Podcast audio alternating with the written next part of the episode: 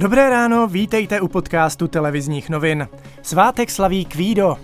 Venku dnes bude polojasno až oblačno, místy očekáváme i sněhové přehánky, a to zejména na severu území. Teploty vystoupají ke 2 až 6 stupňům Celzia. V tisíci metrech na horách se bude teplota pohybovat kolem minus 2. Vláda prodloužila omezení pohybu, zákaz maloobchodního prodeje, poskytování služeb a uzavření restaurací až do 11. dubna. Původně měla opatření skončit ve středu. Některá opatření vláda naopak zmírnila. Například roušky nově nemusí nosit řidiči, pokud cestují autem sami, nebo děti mladší dvou let. Cyklisté výjimku nedostali. Ministr vnitra Jan Hamáček k tomu dodává. Prostě uvažujte hlavou, eh, policie má omezené kapacity, jestli si někdo myslí, že eh, posíláme policisty do lesa, aby stali za stromem a když tam někdo sám pojede na kole a nebude mít trošku, že mu dají pokutu, tak to je samozřejmě nesmysl.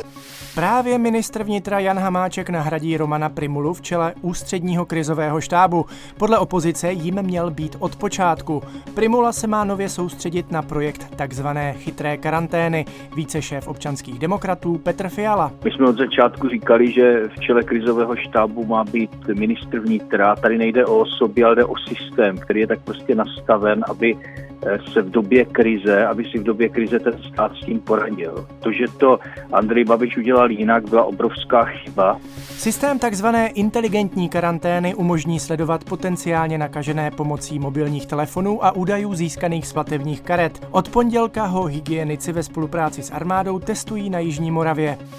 Vláda dnes bude jednat o novém návrhu ministrině práce a sociálních věcí Jany Maláčové, který zjednodušuje vyplácení příspěvků na mzdy.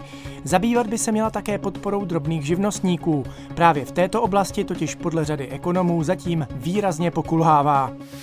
Itálie je co do počtu obětí nemoci COVID-19 stále nejhůře zasaženou zemí Evropy, současně ale měla v pondělí nejnižší nárůst pacientů za poslední dva týdny.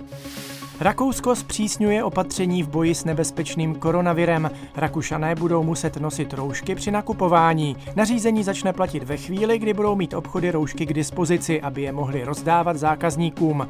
Kancléř Sebastian Kurz předpokládá, že to bude zítra. Prince Charles se vyléčil z nákazy nemoci COVID-19 a opustil domácí karanténu. 71-letý následník britského trůnu měl pouze mírný průběh nemoci. U jeho manželky Kamily sice testy nákazu neprokázaly, v domácí izolaci ale zůstane do konce týdne. Odložené letní olympijské hry v Tokiu se v příštím roce uskuteční od 23. července do 8. srpna. Oznámili to japonští organizátoři.